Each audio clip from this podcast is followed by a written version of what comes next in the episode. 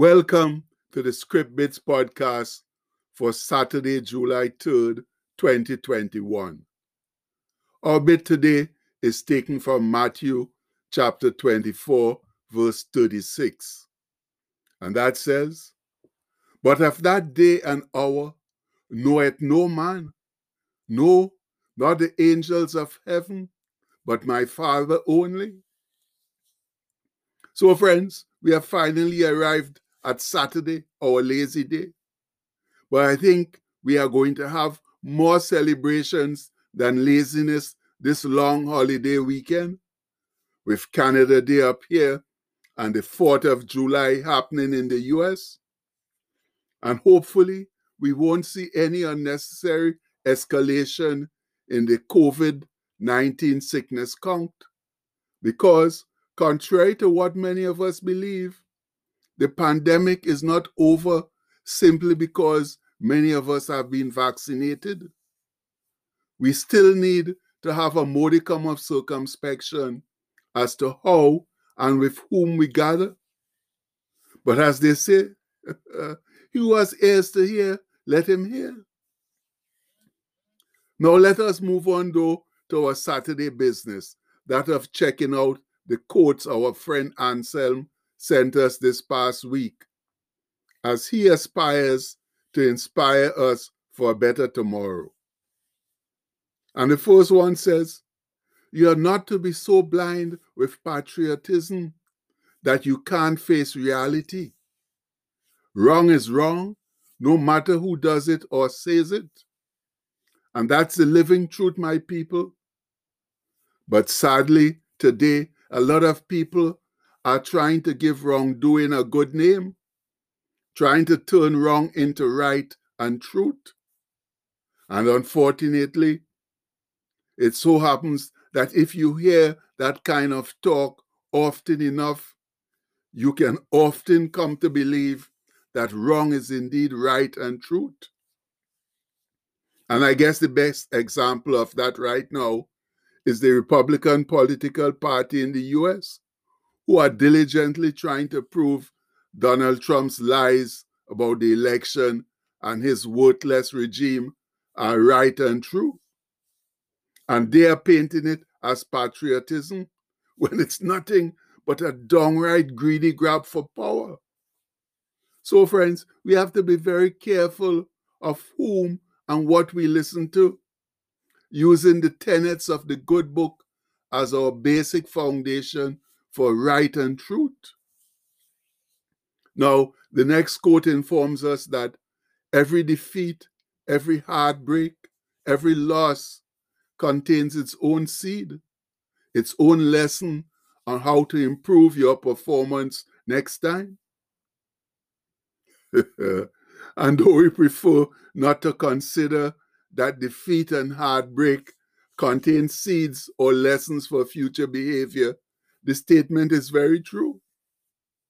For if we look back at all the all the disappointments in our lives, we can often find things we did wrong or moments we should have got should have gone in another direction. That's because hindsight is 2020 and we can see the right thing for the prevailing situation much clearer when we look back at it than when we are actually going through it. That means after every disappointment, we need to do some dissection to learn where we went where we went wrong and thus learn from it for future opportunities. Then there's this quote Worry never robs tomorrow of its sorrow, it only saps today of its joy. Now, that's something of which we should all be aware. Yet we still worry as though there was no tomorrow. Yes, precious people of God, worry gets us nowhere.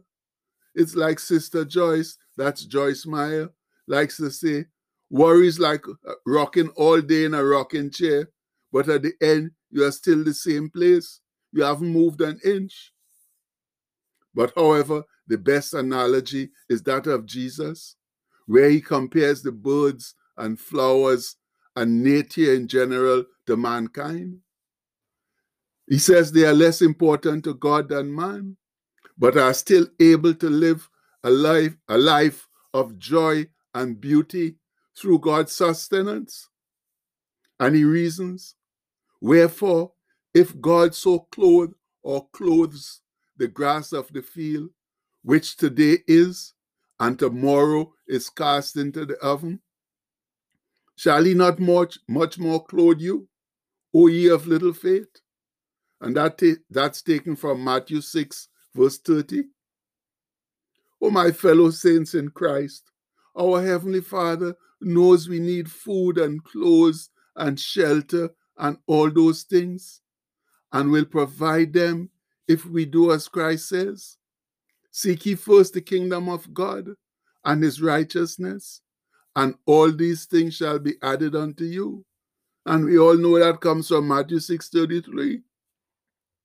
So if we keep God first place in our lives, He will look after us. Just like He looks after the birds and the bees and the flowers of nature. Consequently, we should be concerned, pay attention to things, but don't get to the worrying stage. As Jesus says, take therefore no thought for the morrow. Don't worry about tomorrow, for the morrow shall take thought for the things of itself.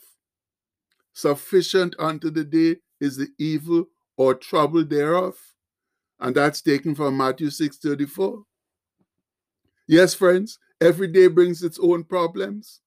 But if we worry about what's going to happen tomorrow and not concentrate on what is happening today, then we are doing an injustice to today.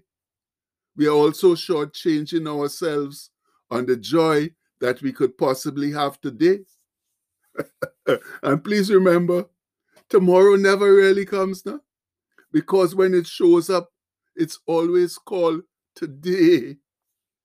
So let's stop with the worrying and concentrate on seeking God first now.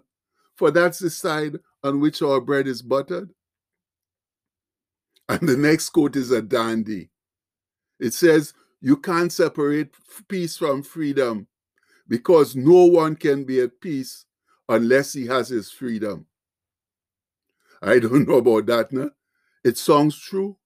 But what kind of peace and what kind of freedom are we talking about? If we are talking about the peace the world gives us, then we do need freedom of body and mind to enjoy it. However, if we are talking about the peace that Jesus gives us, then we don't necessarily need freedom of body to enjoy it. Here's why Jesus said it does. Peace I leave with you, my peace I give unto you. Not as the world giveth, give I unto you. Let not your heart be troubled, neither let it be afraid. And that comes from John 14 33. Oh, my people, the peace we get from Jesus is an entirely different kind of peace than what we get from the world. It's a peace that enables us to go through storms of life and much adversity without worrying and being downtrodden. Just take Bro Paul as an example. He suffered so much for the gospel, but he was never downtrodden or seriously discouraged because he had the peace of Christ working in him. Thus, he learned to be contented in whatever state he found himself.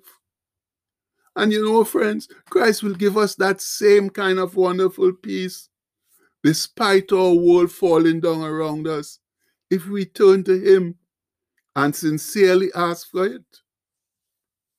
Now, let's turn to our last quote another dandy. It says, The future belongs to those who prepare for it today.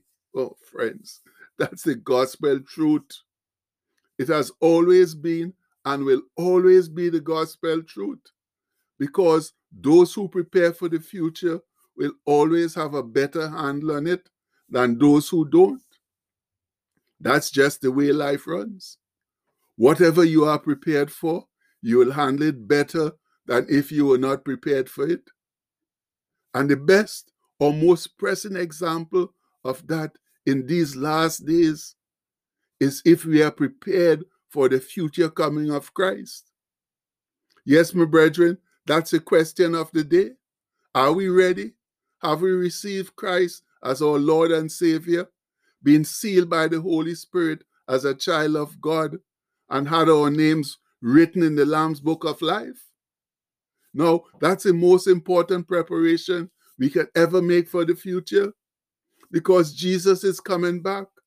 And when he does, those who have not received him as Lord and Savior will be eternally separated from the living God. And there's a big reason to get that done as soon as possible. In fact, right now, because Jesus can come back at any time, even later today or tomorrow.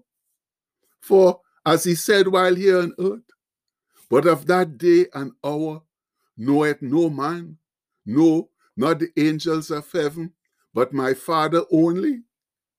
So you see, friends, even Jesus didn't know when he would return. Only the Father has that info.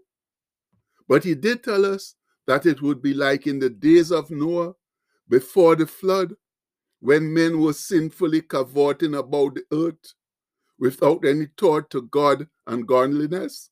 And you can find all of that in Matthew 24 37 to 43. As Jesus said, he warned, Therefore be ye also ready, for in such an hour as ye think not, the Son of Man cometh. And that's taken from Matthew 24 44. And I don't need to tell you that these days are looking exactly like those of Noah. For we are doing our own thing without regard to God or godliness. That means Christ's return can't be that far off, and it draws nearer every day, which further means that it's becoming more important every day to be prepared for it. So please, friends, let's be wise and make being prepared for Christ's return our number one priority now. And to also tell others about it and help them be prepared too. For that's a very important part of our duty in Christ's kingdom. That's to teach and make disciples of others. Much love. And the postscript for today says, if you are not ready, then Jesus will not take you home with him when he returns. It's as simple as that. and you can't get away from that fact, friends. If you're not ready when Jesus comes back, you won't go to heaven with him. So please, please, wake up and smell the roses, the coffee, or whatever it is that will make you accept Christ as Lord and Savior. Now. And please, my fellow believers, let's get out there and help others. Teach them, let them know the importance of accepting Christ as Lord and Savior. We pray this in Jesus' mighty name. Amen.